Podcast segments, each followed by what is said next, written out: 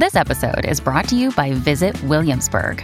In Williamsburg, Virginia, there's never too much of a good thing. Whether you're a foodie, a golfer, a history buff, a shopaholic, an outdoor enthusiast, or a thrill seeker, you'll find what you came for here and more. So ask yourself, what is it you want? Discover Williamsburg and plan your trip at visitwilliamsburg.com. Hello, everybody. This is Marshall Poe. I'm the editor of the New Books Network. NBN listeners like to read books and buy them. So we thought we'd tell you that right now, our friends at Princeton University Press are having a remarkable site wide sale. You can get 50% off books, including ebooks and audiobooks, with the code 50, F I F T Y, at checkout until May 31. You can save some real money on Princeton University Press books. I encourage you to go there and check it out. Welcome to the New Books Network. Welcome to New Books in African American Studies, a podcast channel on the New Books Network. I'm your host, Adam McNeil. On today's podcast, I'm interviewing Dr. E. James West, author of Ebony Magazine and Lerone Bennett Jr., Popular Black History in Post-War America. In this interview, you'll find out why Dr. Pero Dagbovie described Ebony Magazine and Lerone Bennett Jr. as a major contribution to our understanding of what West aptly calls popular black history. Enjoy the interview, y'all. Welcome to the podcast, James. How you doing, man? Yeah, I'm doing okay. How you doing today, Adam? Man, happy to be here and you know, it's Monday, well, morning for me, afternoon for you. Uh so, you know, just excited for this uh, interview and uh, shout out to Marshall Poe for bringing us together. Uh, he, he was the one who was like, "Hey, man, James got a book out. I think you, I think you should be the guy." You know, it's a little longer than he, what he probably expected, but hey, we're, we're here regardless, man. And so, um, James, really happy to be here to talk about Ebony Magazine and Lerone Bennett Jr., popular Black history and post-war America. So, tell us how you got to this project. How did how did you find Lerone Bennett, or how did he find you? Sure. Um, so, I think my entry point was was Ebony Magazine, um, who you know, most listeners probably have some idea of Ebony Magazine, a popular black consumer magazine. Um, we can talk a bit more about its, its history. Um, but when I started my undergraduate, which was 2008 in the UK, um, that was around the time that Johnson Publishing, which is the company that, that published Ebony, um, entered an agreement with Google to digitize a lot of its back catalogue. So a lot of Ebony suddenly became very available um, through Google Books. So it was something I first encountered as, as an undergraduate. I found it quite useful um, and a quite interesting window into thinking about certain periods of African American history post 1945. And then it was something that I kind of came back to at, at doctoral level um, and um, started from just thinking about Ebony as a really interesting source, really, kind of archive of of 20th century Black history. Uh, and then the more I looked at it, the more I was drawn to a lot of the historical content, which I found very interesting. And then, you know, when you look at that content, um, Lerone Bennett Jr. is the editor who is more often than not writing that material. So that was how I kind of became familiar with Bennett. And so, with the actual project that you have with this amazing book that y'all if if you've heard any of the kerfuffles about the 1619 project, or you know, you you've probably heard from Nikole Hannah-Jones that you know uh, before the Mayflower uh, was the book that really started her on her journey as as a youth um, to to 2019 and beyond. Here in 2022, um, I'm very interested to know about your work with this book and you know, I'm just, I'm, i know you've listened to a couple of interviews, and so I, I love the, asking this question. What was the stiffest challenge that you encountered while researching, constructing, and/or writing this book? Yeah, it's, it's a great question. Um, I think, well, the the primary concern or, or challenge or just something was always at the forefront of my mind, I think, is I'm a, I'm a white British scholar. Um, so I'm coming at this really as a kind of from a contextual or cultural um, outside. Um, you know, Ebony is a magazine that I think has a lot of sentiment and a lot of influence. A lot of people feel a lot some kind of way about it, and I didn't really have a lot of that context. Um, so for me, it was one of the most challenging things was just being mindful of that and just you know trying to develop that broader understanding of the ways in which ebony function because um, it has a lot of different roles as a publication. Um, and yeah for people who are not familiar with ebony it started in 1945 a guy called john h. Johnson johnson published out of chicago. And at the at the peak of its influence um, when you account for things like pass on circulation and just general um, market saturation, it's it's hitting about four in every ten adult Black Americans. So it's got a pretty extraordinary reach, um, and it's a very diverse publication. It's it's generally speaking, it's a quite moderate, um, consumerist, aspirational magazine. Um, but then within that, you have a lot of space for different perspectives. Um, and this was something that I was not really familiar with, um, certainly prior to starting my PhD. So that was something that just gaining a more nuanced understanding of how ebony worked um, was a big part of that. And then in terms of Bennett specifically, um, you know, I've I never met Bennett prior to his passing. Um, so he he passed away in, in 2018, I believe. Um, and he he had health concerns towards the end of his life, and there was a couple of times where uh, we were potentially going to meet, and then um, it didn't happen. Um, so that's always just a challenge when there is a figure who's quite central to your project, um, and you never actually meet that person. Um, and again, that kind of just exacerbated or added to those initial challenges in terms of being, you know, a white scholar who's not based in the US, um, who doesn't have that kind of cultural engagement with Ebony. You know, Ebony is not a magazine that's in my household growing up. Ebony is not a magazine that my family read or my parents read. You know, all of that um, background, that that milieu into which the the specific histories that I talk about in this book um, enter. So, yeah, th- those things were probably the the biggest challenges um, on on a personal level. And so, with that being said, how did you ultimately um, try to bridge um, that divide with your with your uh, research and methodological strategies?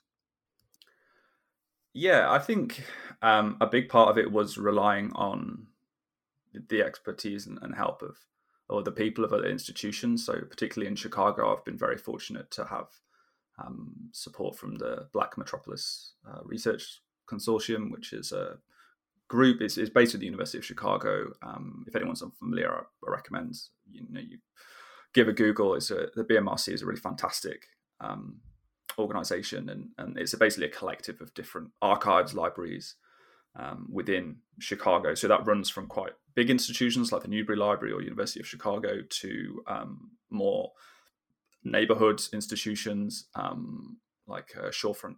Um, I believe it's called the Shorefront Legacy Project. is is is one, um, and then you know institutions like um, Theaster Gates's Arts Bank on the south side. So it, it, you know they cover a, um, a wide range of of perspectives, but um, most of the BMRC is, is organized around you know raising awareness of engaging with archives and histories of Black Chicago. Um, so I, have I got three uh, BMRC fellowships um, in in three different summers, and that played a really massive role in um, giving me access to certain collections, particularly at Chicago History Museum, um, and then also at Chicago State University. Those were two of the, the most important Chicago based collections for me. Um, and then Emory University has some of Bennett's papers as well.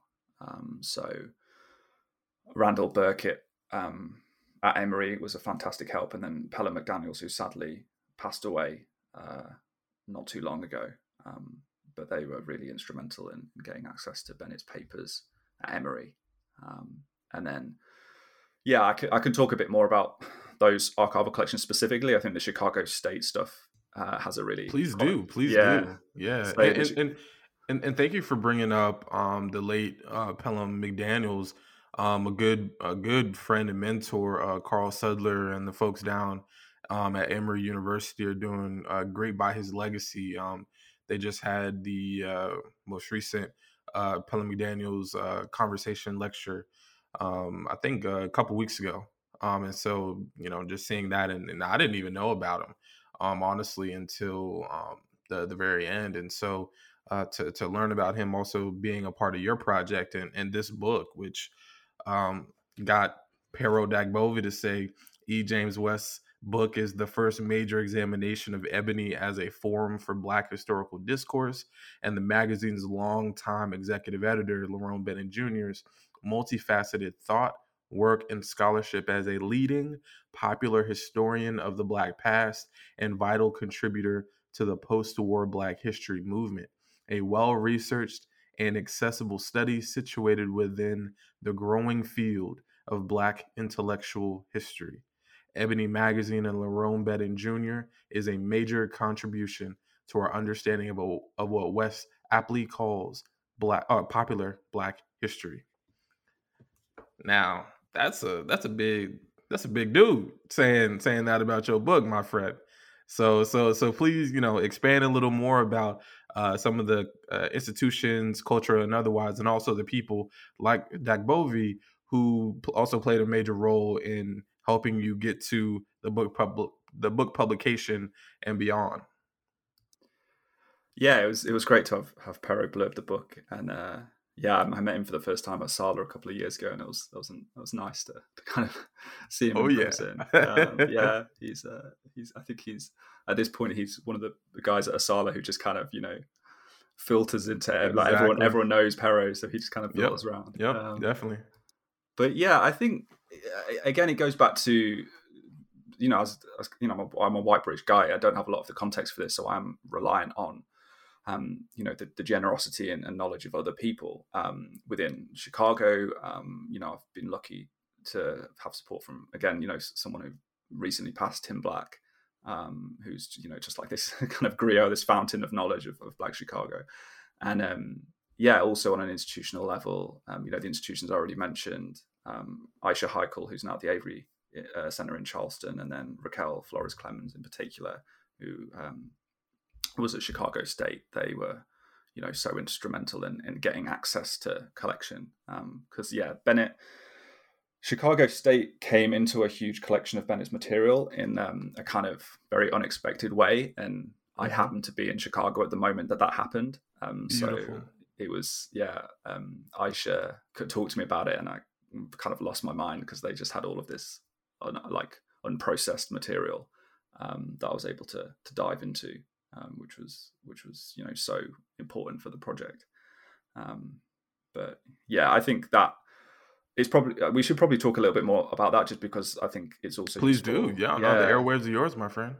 Well, it's it's kind of a, a, bit of a crazy story, but also it's just so instructive in thinking about you know whose history is valued and often mm-hmm. you know the mm-hmm. kind of histories mm-hmm. that get mm-hmm. lost because mm-hmm. for Bennett, I mean Bennett is you know he he is a one of the leading public or popular historians of the 20th century. Um, you know, he's a really influential editor at, at Ebony Magazine.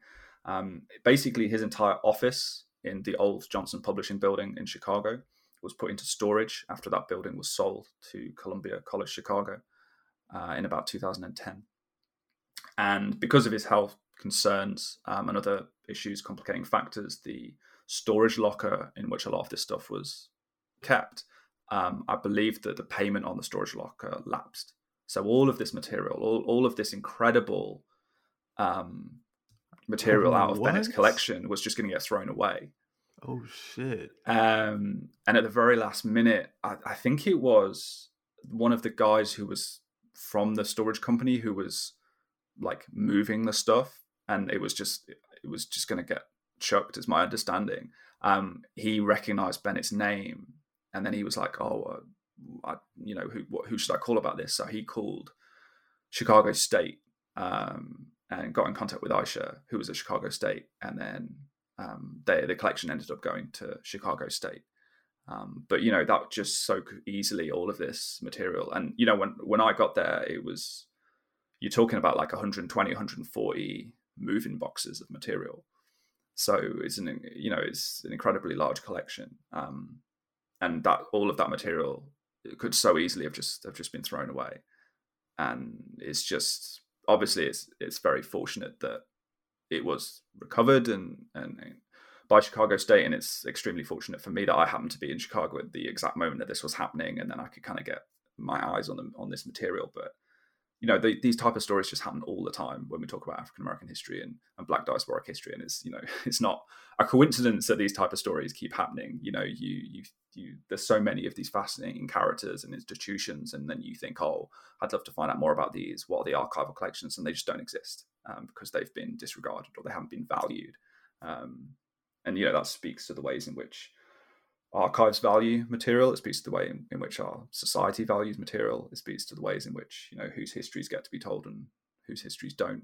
Um, and that's incredibly sad. But but you know, in this particular instance, it was it was fortunate that, that this huge collection of, of Bennett's material was um, ultimately um, able to be to be saved. And, and, Chicago State has just recently finished processing um, that material, and I, I believe now it's accessible to the public. Wow.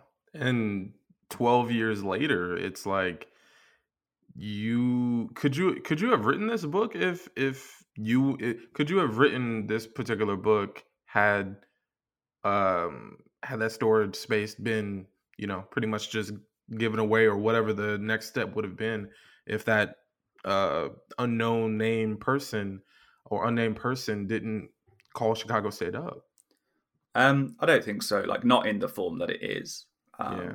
I could have written, you know, a book, and Bennett would have been a, a feature of that book, and it maybe would have asked slightly different questions. But um, yeah, like so much of that material was was so important to to this project, and and also um, like other projects that I've done. Like I recently finished a biography of Bennett, and it was you know really central to to that project as well. Um, but yeah, as, as I say, you know that that's not a new um, or particularly unusual story in case of the fragility or precarity of so many of these these archives. Mm-hmm, mm-hmm. So I'm interested to know, as someone who has now written a full book that I have my left hand on, and a proof uh, proof version of a uh, biography. Um, what do you think made Lerone Bennett Jr. such a singular figure as a Black historian and writer? Yeah, it's uh, it's kind of a difficult question in some ways because I think Bennett is someone who resonates with a lot of people, but it's quite an intimate relationship with people and people. You know, he wrote on a diverse range of material, and he you know he wrote uh, very eloquently and evocatively about different things. So, you know, some people their point of perspective with, with Bennett is is before the Mayflower, which uh, came out in the early '60s, and you know remains a, one of the you know landmark survey Black history texts of the of the 20th century, um, probably up there with um, John Hope Franklin's from from slavery to freedom um, in terms of copies sold and you know the number of issues it went through and things like that. Um, some people come to Bennett through his work on Abraham Lincoln. Uh, so he has, you know, this this very controversial article in the late '60s about a, a Lincoln being a white supremacist, and that, that article a couple of decades later Very feeds into controversial. Yeah, yeah. So that feeds into Forced into Glory, which uh, he, Bennett understands as his magnum opus, which which comes out um, in 2000 um, or or around 2000. Um, and then other people, you know, come at him from from other perspectives. You know, he he writes on all, all matter of different things. Um, I think I think for Bennett, his own understanding of the way that his position as a popular historian worked um, was Bennett was able to strategically utilize his position at Ebony um, and at Johnson Publishing, you know, the the largest black publishing enterprise in, in the company in the country and arguably the world. Um, and that provided him with an enormous platform and a reach, and he was able to strategically utilize that um, to disseminate his ideas about Black history. Um, and also, I think Bennett was very intentional in how he wrote. So uh, I think that Bennett, and this is maybe something that separates him from some of the black public intellectuals that we maybe think about who emerged during potentially the 1990s or the 2000s. I think Bennett, you know, Bennett's core audience and his imagined audience and his desired audience was black people. And I don't think that he was that concerned with being uh, you know the the Adolph Reed interpretation of the black public intellectual where you're almost a cipher or like a translator of black culture for for white people. Like Bennett didn't really care about that you know he cared about writing for black people and that was the audience that he was looking for. Um, and I think that resonated with a lot of that audience because the way that he wrote history wasn't beholden to certain you know he, he talked a lot about trying to write outside the conceptual envelope of white history and you know we can give specific examples of, of what he meant by that but i think that overarching idea of, of trying to write history from a black perspective um, for bennett was a guiding principle. And i think that's something that resonated with a tremendous number of readers um, and you know resonated in different ways but i think that was you know the basis of his appeal. And and it's it's interesting. I don't i don't think that you did this on purpose but it was very interesting when you just said from a black perspective and who you know the African American Intellectual History Society's uh, uh, main uh, arm is their blog called Black Perspectives, and I should say ours since I am on the executive board. Uh, for for for those who may not know, um, so it's just very interesting. Also, because I think what you just said, um, it was an interesting sleight of hand, but it was like what does it mean to have a blog? You know and this you know not gonna get all the way into it on the public airways per se but um as a as an appetizer is more so just made me think recently about what does it mean in terms of having a blog for an arm of an organization that name is black perspectives and as you just talked about bennett's main focus in terms of uh, the, the group that he was writing for are black folks, right? So he's writing from um, his interpretation of a black perspective. Um, so so that that's just been um, I know that that's been something that um, folks have thought about and talked about at times about um, AIHS's space, um, but what you just said made it brought it to my attention for this particular book. So uh, for those who are listening, you, you, know, hit my DMs if you have questions. But uh, yeah, that that's definitely been something that I've thought about too. Uh, but but yeah, sorry, I, that was just a a, a riff that, that I just had, my friend. Yeah, it's it's kind of funny. I think that um, the first thing that I wrote for Black Perspectives and was a, a obituary of of Bennett. Um, oh, really? Yeah, in uh, okay, yeah. 2018, and that was I think I, I wrote that, um, and uh, and then I kind of became a more semi-regular um, mm-hmm. contributor to Black Perspectives. But yeah, it's it's kind of it ties back again. You know, Bennett was the entry point for uh, for writing for Black Perspectives, and I, I think, yeah, I think that's something that I've become more and more like. I think I've thought about that more and more as I've worked through the prod, like this book, and then also the the biography of Bennett that I've been working on more recently, um, and yeah, what exactly?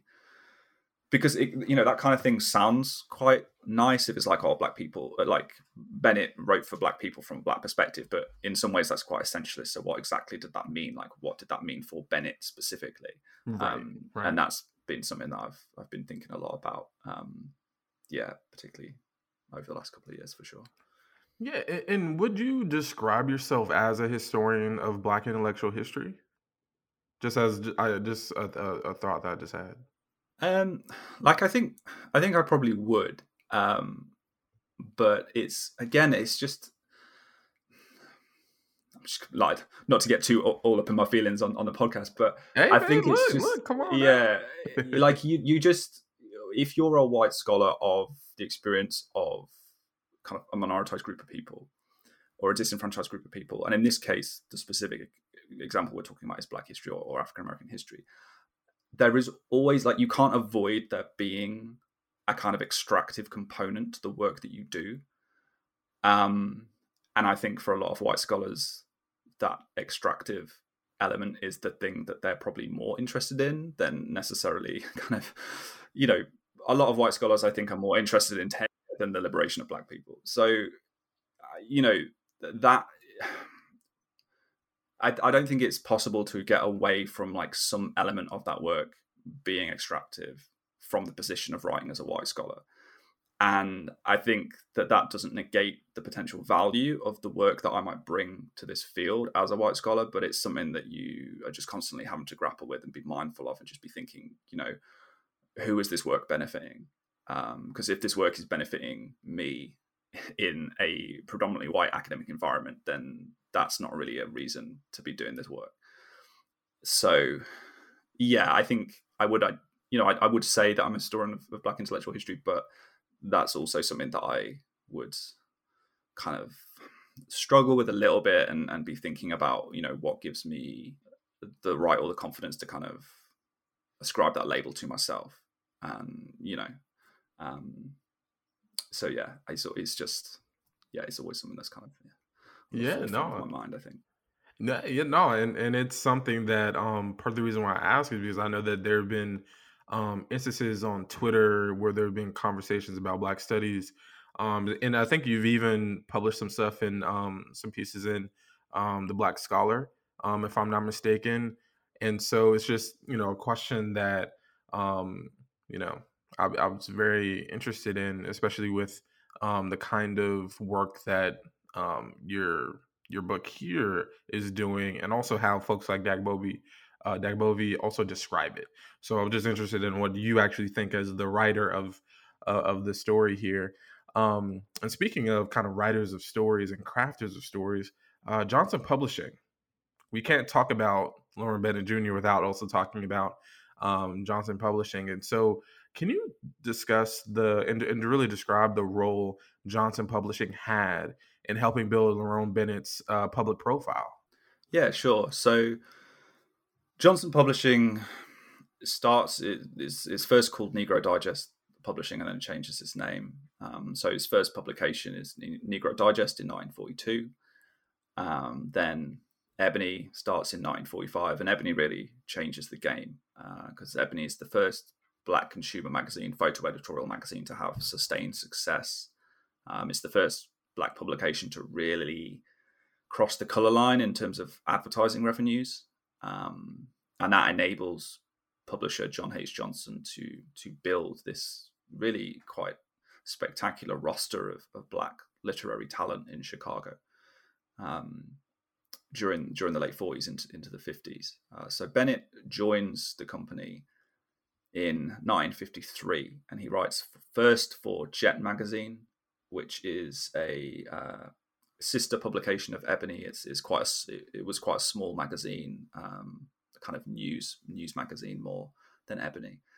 And um, then after about a year, he moves to to Ebony, and he joins the company at a really interesting moment in the company's history. So, for people who aren't familiar, um, the early history of, of Johnson Publishing, um, the the editorial control was mainly a guy called Ben Burns, who was a white Jewish editor who you know was a like lapsed Communist Party member, and then he aligned with Johnson, and they built this quite successful partnership um, in the 40s and early 50s. But the the magazine's content in this period, I guess you might describe it as, as cheesecake or very light touch.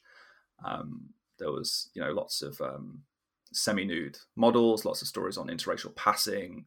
Um, it was it was quite titillating. Um, they were going for a certain type of audience. And then into the 50s, that begins to change in, in large part because readers are demanding more coverage of the civil rights movement, which is kind of emerging as a national force.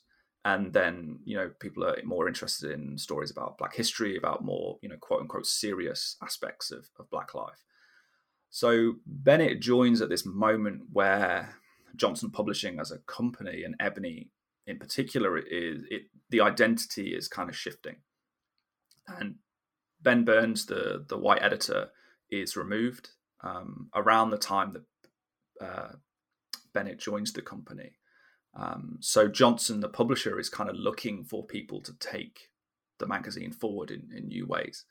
Um, and he ultimately decides that Bennett is the person to author this pioneering Black history series that appears in Ebony um, during the early 60s. And then the success of that series gets translated into Before the Mayflower, uh, which is Bennett's first book length work. And, and that's really a book length version of the Black History series that he does for Ebony. And that really gives him the platform. Because um, prior to this, you know, Bennett is relatively well known. He's come from the Atlanta Daily World. He's he's a quite talented journalist. He's he's like respected within the black press as a talented journalist, but he's not seen as a historian really. Like people don't recognize him to be a historian. Um, whereas before the Mayflower, the success of that just goes far beyond what Bennett or Johnson could possibly have imagined, and that really positions him suddenly and quite dramatically as this new authority on Black history, um, who has this enormous audience through Ebony magazine. Um, so it's a quite rapid emergence for Bennett, um, at least in being seen as a historian. And so, with that context, can you then describe the tensions that at different times um, develop between the public persona of Ebony as this Black consumer magazine and the conflicts it creates at times for a more militant figure, and not even more militant, depending on the time, very militant uh, figure, really all militant at the time, um, of a figure like Bennett Jr. Um, because I, I, think that's a central um, of the many central themes of your book. That is one of the ones that I, I realized very quickly. Yeah, that's that's a great point. I I think Bennett is part of a a more left wing bloc within Johnson Publishing, um, particularly during the 1960s. So a few other people, you know, Jonathan Fenderson has written a really fantastic book about Hoyt Fuller, um, building the Black Arts movement. So Hoyt Fuller, who was he was at Johnson Publishing and then in the 50s and then he left because he was alienated by the editorial politics and then Johnson convinces him to come back uh, to edit Negro Digest, which was revived in the early 60s with Hoyt Fuller as the editor. Hoyt Fuller is, is one part of that left wing bloc. Someone like David Llorens, who joins a little bit later in the 60s and has very strong links to Southern activism and um, groups like SNCC. Um, he's another part of that bloc. And the, a lot of these guys have a lot of problems with the way that Johnson runs the company. In particular, his deference to corporate advertisers, um, you know, his reluctance to publish, you know, more militant content um, or more critically engaged content, more sympathetic profiles of emerging uh, black leaders such as Stokely Carmichael, uh, Ture, um, people like Eldridge Cleaver, you know, those kind of characters. And this is Bennett, for, for Bennett, this is something that he grapples with a lot throughout his entire time at Johnson Publishing. And he's obviously able to reconcile it to some extent because he never really leaves Johnson Publishing from you know the early 50s through to when he retires um, in the early 21st century. But you see it in his papers you see it in his correspondence with other people like he he really struggles with how to do the most good in his role because he he understands that he has this incredible platform and he can use that to disseminate his ideas about black history to the largest possible group of people. Um, but he also understands that his reputation offers Johnson something of a shield. Um, you know, it, it, kind of helps. Um, it helps Johnson get away from some of the more public critiques of his enterprise and of Ebony magazine in particular. Um, and yeah, for for Bennett, the way that he rationalizes, which is a way that I think is quite interesting because he's quite critical of the magazine's consumerist orientation, but also he uses that lens to understand his own position within the company and he describes himself as a franchise. So yeah he sees himself as a franchise within johnson publishing. Um, so he almost separates the specific work that he does from the broader remit or politics of johnson publishing or of ebony magazine. And i think that's the way that he you know reconciles himself to his specific role. And speaking of specific roles one of the aspects that is obviously very important, and this goes back to um, Dagbovie saying that this uh, that Ebony Magazine and Lerone Bennett Jr. is a major contribution to our understanding of what West aptly calls popular Black history. And so, with that popular Black history framing, can you then speak about how the historical establishment at large, especially in the 60s and 70s, and moving forward in, towards the end of the century, how did the historical establishment engage um, Bennett Jr. as a popular historian right? Because sometimes when you think of popular historian, PhD, especially in this time where the institutionalization and the growing number of Black PhDs in history or, or and uh, the early Black study spaces are growing. How did folks, especially the white ones, um, engage um, Lerone Bennett Jr. as a popular historian?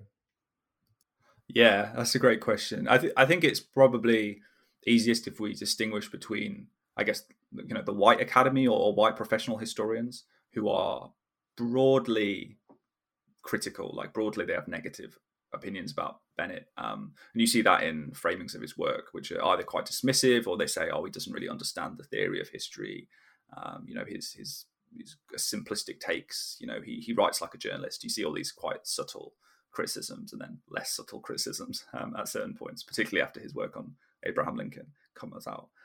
Um, for black historians and particularly black historians within the academy, I think the the relationship is more complex.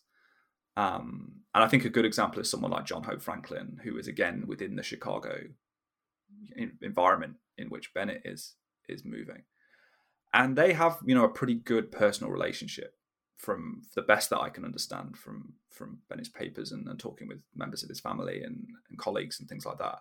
So Franklin and, and Bennett, you know, they they appear at conferences together, they appear on radio shows together. Um, they have a you know a, a, clear respect for one another. Um, but I also think that there is a little bit of tension there because John Hope Franklin, and you know, some people might disagree with disagree with my take on this, but I would see John Hope Franklin as someone who primarily understands his role in the academy to be that of a Southern historian, um, and certainly that's the way that he approaches his role at the University of Chicago. Um, that's my understanding of, of Franklin's work. Whereas Bennett is someone who you know his approach to history comes through through a different lens and a different perspective. Um, that's not to say that they obviously share you know sim- similarities of experience in, in some ways, but um, yeah, I the, the biggest allies that Bennett has within the academy are black historians who are either more closely associated with this emerging group of um, you know, some people describe them as black power, black power historians during the late 60s, early 70s. So people like Vincent Harding. Vincent Harding absolutely adores Lerone Bennett, and they have a really, you know, great relationship, and they connect through things such as the Institute of the Black World in Atlanta. Um, and then also scholars who, uh, you know, are really pioneers in the emergence of Africana studies or African American studies. You know, people like John Hope Franklin um, are, are, broadly very supportive of, of Bennett's work. Um, but yeah, it is it's an interesting mix, um, and I think you can probably see that in the tensions that emerge around Black studies as a discipline as well during this period. Because um, broadly speaking, you see scholars separating into camps of seeing Black studies as a more radical discipline, and then the idea of academic Black studies, which is more or less integrate Black perspectives into the existing framework of the academy. Um, and Bennett, you know, is very much more arguing for a, a, more radical interpretation of Black studies, I think, um, and that yeah, that shapes his relationship with with uh, Black historians during that period in in other ways. And you talked about the Institute of the Black World, and you know, shout out to Derrick White for his great book that um, you know I'm really excited to to dig into. Um, so, can you actually discuss a, a little more about um, Bennett Jr.'s relationship to Black Studies, along with his connection to the Institute of the Black World, because it brings that part of the book really brings out so many different figures. Where I was like, damn, I, I ain't I ain't realize all of this. Yeah, I think yeah, Derrick White's book is is fantastic, The Challenge of Blackness, and he actually takes the title of that book from a speech that Bennett gives for the Institute of the Black World, which Vincent Harding later describes as you know kind of an encapsulation of the the core principles of the institute. Um, so yeah, so Bennett is involved with the Institute of the Black World. His his entry into, I guess, a more academic role, if you like, is he's invited to Northwestern University in the late 1960s um, as a visiting professor. So the faculty at Northwestern, this is in the aftermath of uh, student protests and occupations at Northwestern, um, and Northwestern's administration is kind of scrambling, and they're they're looking for people who they can invite to kind of address some of these student concerns, and, and Bennett emerges as a consensus candidate. Um, so he he comes to Northwestern for a year, um, and he teaches, and you know the students love him. It is it goes very well. Um, and then a couple of years later, he's actually appointed to be the founding chair of Northwestern's African American Studies department in the early seventies. Um, and he doesn't. It doesn't last. That relationship doesn't last very long, and it, it doesn't end particularly well. But um, I think you know it's important to understand that connection for Bennett within this broader milieu of you know black journalists or black activists or, or black popular historians, if you like, being invited into more formal positions within the academy. Um, so you see people like uh, Don Lee, um, who's subsequently known as, as Haki Madhubuti. Um, he is invited to, I believe, Cornell, he becomes a faculty at Cornell. You see people like Cleveland Sellers. Um, so, you know, you have this group of quite activist oriented um, scholars, artists who become faculty um, at different institutions, and, and often it's at predominantly white institutions. Um, and then this creates tensions because often these people have a quite specific understanding of what Black Studies is and who Black Studies is for, and that doesn't necessarily align with the predominantly white administrations at places like Northwestern or Cornell or Columbia. Um, so yeah, it's uh, kind of another space in which Bennett's position as a historian is, is challenged or critiqued or discussed. And the Institute of the Black World is to me one of my favorite, like, and I'll say favorite because I'm, like I said, I'm looking forward to reading um, Derrick White's book. I definitely got it downloaded and excited to to get it. And I need to buy the in uh, the physical copy too, um, because when we think about institutes, and especially now, um, in the in the world in which the deaths and the murders of folks in you know George Floyd, Breonna Taylor, Ahmaud Arbery, call the roll, um, opened up institutional space across the academy and across corporate America and across the world. Actually, really, um, it makes you think about the relationship between Black Death and you know institutionalization, shall we say.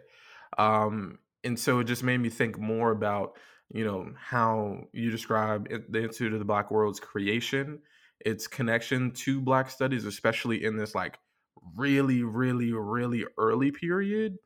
And so um, it also connects to my next question in terms of periodization and also provenance, because Ebony Magazine and Lerone Bennett Jr. makes an intriguing argument about the provenance of the term Black Power.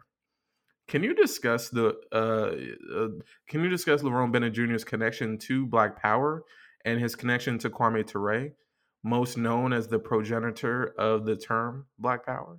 Because that that part was like, okay, I ain't know that either. yeah, sure. So, yeah, I think I'm. You know, in in this book, I'm not in any way making the case that Bennett you know invents the term black power or anything like that um, you know rhonda williams and other scholars have done a fantastic job of showing the the prehistories of that term well prior to the 60s but bennett um, is is really interesting.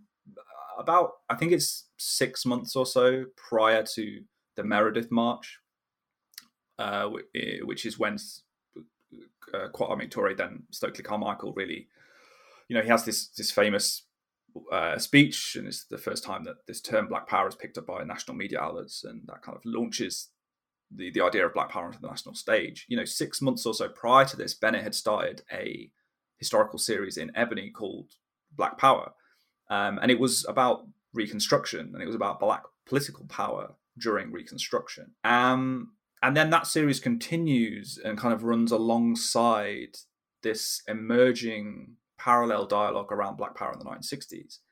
So Bennett's series, I, th- I think it's really interesting to read Bennett's series on Black Power in Ebony alongside the emergence of Black Power um, during the months following the Meredith March. Um, and it's also interesting to me how mainstream media outlets basically ignore Bennett's series um, because what that series does is it really complicates the way that mainstream media are trying to frame Black Power. They're trying to frame it as a short-termist, reactionary, you know, angry, ill thought out response. Um, Black Power in the 60s as a short term manifestation of Black rage. But Bennett's framing of that idea of Black Power is very clearly rooted in the Reconstruction period. Um, and it gives a much long term or a more long term framing of the idea of Black Power in a way that definitely complicates those media narratives um, and the way that mainstream media outlets tried to frame Black Power in, you know, 66, 67. Um, so, yeah, you know, it's it is an interesting series, and then that that turns into a book called Black Power USA, which is about Black Power in, in Reconstruction. Um, and Bennett and Kwame Ture have a quite interesting relationship. You know, Bennett pens one of the early in-depth profiles of of Ture in the aftermath of the Meredith March, um, and again, you know, his understanding of Ture's relationship to Black Power is very much rooted in, rooted in Black political power, and that's something that comes through in you know the Ture and Hamilton's book on Black Power, and then you know in subsequent years, um, Ture moves beyond that more politically specific framing of Black Power. But yeah, I think at this moment in 66, 67, uh, it is really interesting to see the way that Bennett is engaging with that idea of Black Power and the way he he's so clearly trying to frame it historically um, as almost a, a, re- a, response to these short-termist framings from from mainstream media. And so, as we move towards the the final part of our interview, I'm really interested to know because you know, once again, going back to the framing of of, of popular historians and, and and not even just popular historians, put that to the side for a moment. Journalists that write history, I think, is a more important framing for for today um, especially because you have uh, prominent journalists who write and, and incorporate historical scholarship, like Nikole Hannah-Jones, previously mentioned, 1619 Project, Jamelle Bouie. um, you know, who who was uh, developed through Slate and other spaces, um, and actually had his own um, uh, American slavery series with uh, another, uh, you know, a, a white uh, woman scholar, uh, Rebecca Onion, or a journalist who I think actually got a PhD, if I'm not mistaken. Um, and so, you know, jur- once again, people who describe themselves, I believe, as journalists who are writing history. And so, uh, maybe Onion to the side, but what similarities and differences do you find between Bennett Jr. and I described it at first as popular historians, but we'll reverse it to actually say journalists.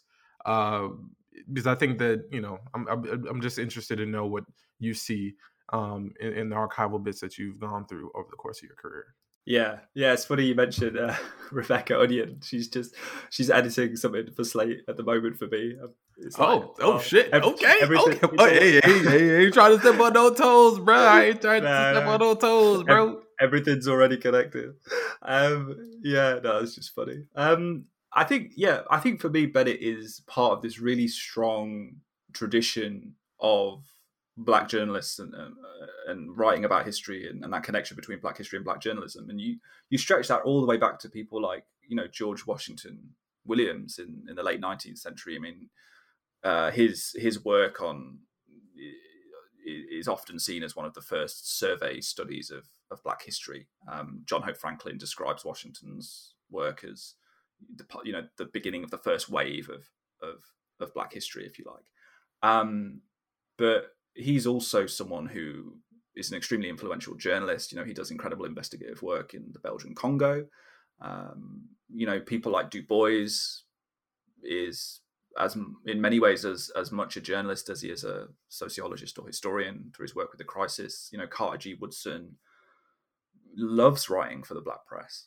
Um, and you know, there's been some really great work on how Carter G. Woodson, as a journalist, that how that work complemented his work as a historian. Um, so Burnis Morris is uh, someone who who's written a really great book about Carter G. Woodson and, and, the Black Press recently. Um, so I see Bennett as very much being part of that tradition. Like Joel Augustus Rogers is, is someone else in the Pittsburgh Courier, and you know the people that I've mentioned there, it you get a sense of how this framing is gendered, um, and I think that is something that is an important consideration for Bennett, and it's definitely something that informs his work um, because I do think the way it's uh, to an extent I think is changing in the present um, in the 21st century, but certainly during this period, I think who gets to be a popular historian or, or, who, or who gets to write in this way for, for a popular audience, um, I think it is quite a gendered project. Um, and that certainly limits the way that Bennett thinks about, you know, the connections between Black history, Black liberation, um, and that is part of the milieu in which he's writing. Johnson Publishing, in many ways, is, is a quite you know gendered project. Um, it comes from his background. You know, he went to Morehouse College in Atlanta um, under the leadership of Benjamin Mays, um, where he's given a model of you know the Morehouse man. You know, a quite androcentric androcentric vision of of black excellence. Um, and you know, I guess in that feeds back to this question of, of pop, who's a popular historian or, or client journalist who gets to write about history, um, and it also feeds back into ideas about you know respectability and, and race men. And I think Bennett, you can probably situate him within that lineage of of race men, although uh, it, that's a term that he doesn't necessarily identify with himself.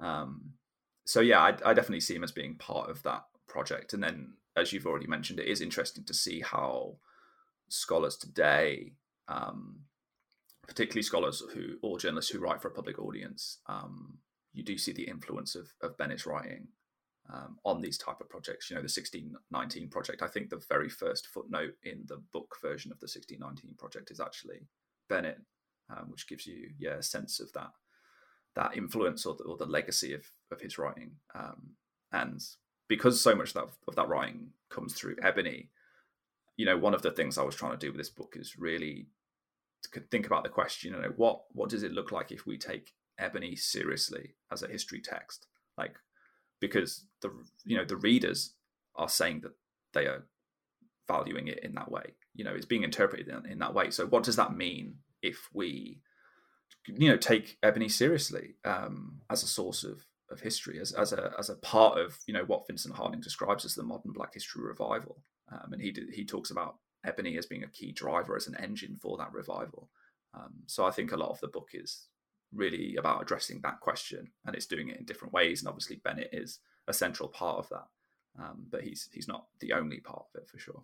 Yeah, and and I think that um, in terms of the comparison um, between uh, Bennett Jr. and you know Bouie and, and Jones, uh, Hannah Jones, and others is also just he uh, Bennett Jr. is writing within Black institutional space, and they're not, and and that's no slight at them, but I think it also makes me think too.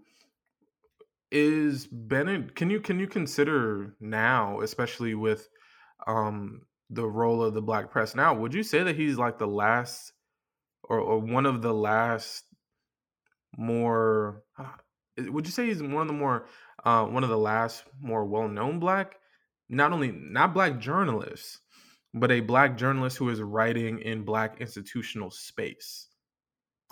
And and yeah. and, yeah. Yeah that's a brilliant point and i think it is so important um and i think bennett you know Bennett towards the end of his career, I can't remember he was receiving an award or something, and he, you know, he was just saying, "I'm so, you know, I've never got a check from a white guy, and that matters." Like it's, you know, for him that was such a point of pride. Like he took, he always said, you know, I I write for the black press not because I have to, but because I I chose to, and I think I, I don't I don't know if he's necessarily the last person, but I think there is something to be said about and the ways in which um, black scholars, black artists, black intellectuals moved into white spaces, particularly post 1960s, and the ways in which that maybe affected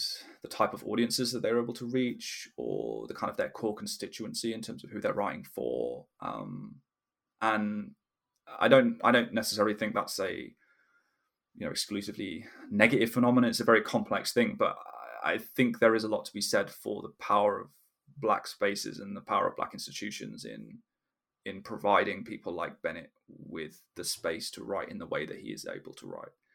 And you know, I think with Johnson Publishing specifically, the past decade we've seen the dissolution of Johnson Publishing effectively as an institution. Um, and I think there are interesting spaces, uh, particularly online, for Black journalism. Um, but a lot of those spaces aren't necessarily Black controlled or their subsidiary spaces. So places like the Root or um, yep, maybe the athletic, the athletic you know, the yeah. athletic or you know things like that. I mean, there was a big kerfuffle a couple of years ago because Essence was briefly sold to a I can't remember the specific company, but it was like a, a white owned company, and I, now I believe Essence is back under black control. But you know, those cards, they, those things do matter. I think, um, and I think Bennett understood that very very well. And I think also Johnson, you know, you can p- criticize Johnson, John H. Johnson, the publisher of, of Ebony, for all manner of things, but I think that's something that he understood very well. You know, the the power that that has. You know, the, the power of owning black institutions and then having spaces within black institutions to write. Um, and yeah, it's it's yeah, it's a difficult one to answer. Yeah. yeah. But, um, yeah, and, and actually, for, for those listeners who's probably what the fu- what the hell, the, the the last. Hey, hey, let me let me let me let me back up real quick. Not the last, you know, not the last, but but I think that there was something singular about that moment and also um, about Bennett Jr. So not to say he's the last, but um, he definitely is um, a I think a singular figure because of the fact that going back to the consumerism aspect, although the tensions were there, some may say that the consumerism aspect that helped to develop the readership is directly in hand hand in hand with it so the consumerism and the more black militant um, historiography that he's that John uh, that not Johnson but Bennett Jr. is writing in they they work together hand in hand as opposed to being you know separate entities in the same building um, you know and, and, it just makes me think so you have um, you know a lot of and you you I, I think for me, just trying to think about when I was a kid, growing up in the in the late '90s and, and throughout the 2000s, every spring on C-SPAN, they would have the um, was it the Covenant with Black America discussions that that were always every spring, and they that is an archive in and of itself because I think that th- because and that's where I saw Bennett Jr. just talking, um, and I think he was actually in Virginia when they hosted the this like it was um um is it maybe 2007 it was something to do with jamestown maybe. Um and so and and it was kind of like a precursor to 1619 um and i think those are important moments because you don't see this now we ain't even talking about covid. When you have folks like uh julianne malveaux michael eric dyson Cornel west uh, Louis Farrakhan, you know, uh, Farrakhan, you know, and and and you know all these people under the same on the same panels, James Cone, you know, uh, uh, uh Dorothy Height, like like all of these black luminaries and intellectuals all in the same space, and so it just you know I, I didn't realize as a kid because you know I'm a kid, I don't know everything that's going on, but it's just you know I, I'm not like a someone who was always like, man, I wish I could go back. I'm good. I, I like it here. Um, it's just one where you know you just kind of wish that you can have so many different views within Black America, within you know Black institutional spaces, all coming under one roof. Um, and and it's just it's sad, you know, at least for me, um, it, it's a sad reality. Um, but you know, the the more days that we live, the more opportunities we have to to to build for the, for the future. And so, um, gotta do what you got to do. So, man, I appreciate you. And and one of the last questions I got for you, flipping the script and talking about excitement.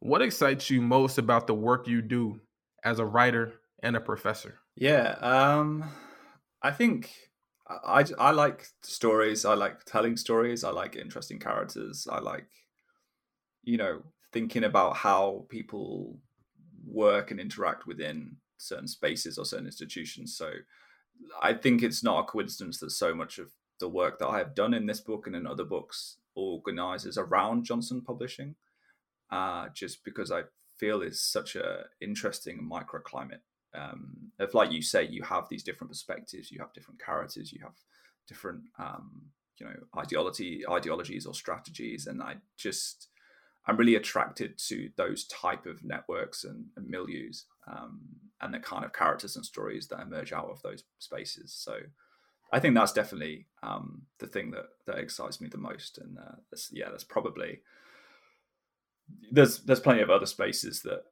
you, you could look to for for those type of um, connections. But the the one for me that just turned out to be the one that I was really interested in was uh, was Johnson Publishing. Um, so yeah, so I'm I'm still I'm still just I'm still just writing about Johnson Publishing. I think. Hey man, look there. There's a lot of reason to do so. There is a lot of reason to do so, and um, you know, I, I just think about for me one of the first. Um, I think it was. I think it was. It was. It was Ebony. Um, when I was a kid. Excuse me. When I was a kid, I remember actually um, going to the Palm Beach County um, Public Library and my cousin wanting to look at Ebony and literally going through the reels. Um, I was probably, I don't know, it was in the summertime, so I was probably like 11 or 12. And just kind of thinking about just like how cool, damn, this is kind of cool. Not knowing that you know, five, six years later, I would be getting a, a undergraduate degree in history, and then here we are, almost hundred episodes of new books in African American studies in, and we're doing more. Um, so you know, I, am and and this in this last question, I'm really um, interested to know what your thoughts are uh, before we close up shop. So as you know, folks who who listen to the channel often know I love asking my favorite historians and writers about their own workspace. And so, for those who can't see, none of none of y'all can see. Only only I can. Beautiful space. You know, got a nice window right there coming in. Different work desks. Very beautiful. And so, if money wasn't a thing, you got all the money. You know, just go to IKEA, get what you want. Big old spending spree. Unlimited, unlimited. If you had all the money you needed to build your own writing, reading, and thinking space, where would it be? What would it look like? What would it smell like? What art would you get? And what is playing in the in the background? Paint the picture for the people. Oh man, I love this question, but I'm also very concerned that my answer is going to make me seem like a bit of a sociopath, um, because I'm someone who like doesn't like. I basically have to work in absolute silence, um, to the extent that even sometimes I'll wear ear defenders because the tapping of the keyboard is really annoying me. So it's got to like a super, it's got to like a really extreme level. So there will be nothing happening in terms of sounds, I'm afraid. Um, in terms of what it looks like, um, I, I think about like my favorite spaces generally are botanical gardens or conservatories or that type of thing. Like if if you name if you ask me to name like one of my favorite places, um, I would probably say Garfield Park Conservatory in Chicago. Like that would be probably be one of the top places that I would say, um, just in terms of, of an environment. So there would have to be a lot of greenery, a lot of plants, um, and then yeah, I. It's a bit limited in the UK because you, you, may or may not have heard, but the UK weather is pretty horrendous. So um, I'm yeah, not sure about yeah, what yeah. this what this space is going to work like in the UK. But um, yeah, artwork. I mean, I don't know about specific artwork. Um, I have quite a lot of maps. I quite like maps. Um, so I think maybe there would be there would be maps around. Um, but yeah, I just I I don't know. I I know I appreciate people are different with this, and I know lots of people really like the energy of working in a cafe or you know that type of thing. I was gonna I mean, say that, that's a hell no for you if you say that. That I, that just sounds like so incredibly stressful to me. So I just I can't deal with that at all. Um, so yeah, I you know more power to the people who, who who kind of get that energy from those type of environments. But for me, yeah, it has yeah. to be uh, I think quite a quite a regulated space, probably. Um, but yeah, I, I love that question. No, it, look, we were talking about uh, Lerone Bennett Jr. as a singular figure. You are one of one. I don't think I've ever had anyone in the history of me asking this question formally on the interview or in general, just like informally, to say complete silence. Like I've never, never, ever, ever. So you are you are a one of one, James West, author of Ebony Magazine and Lerone Bennett Jr. Popular Black History and Post War America. It has been a pleasure seeing you, my friend.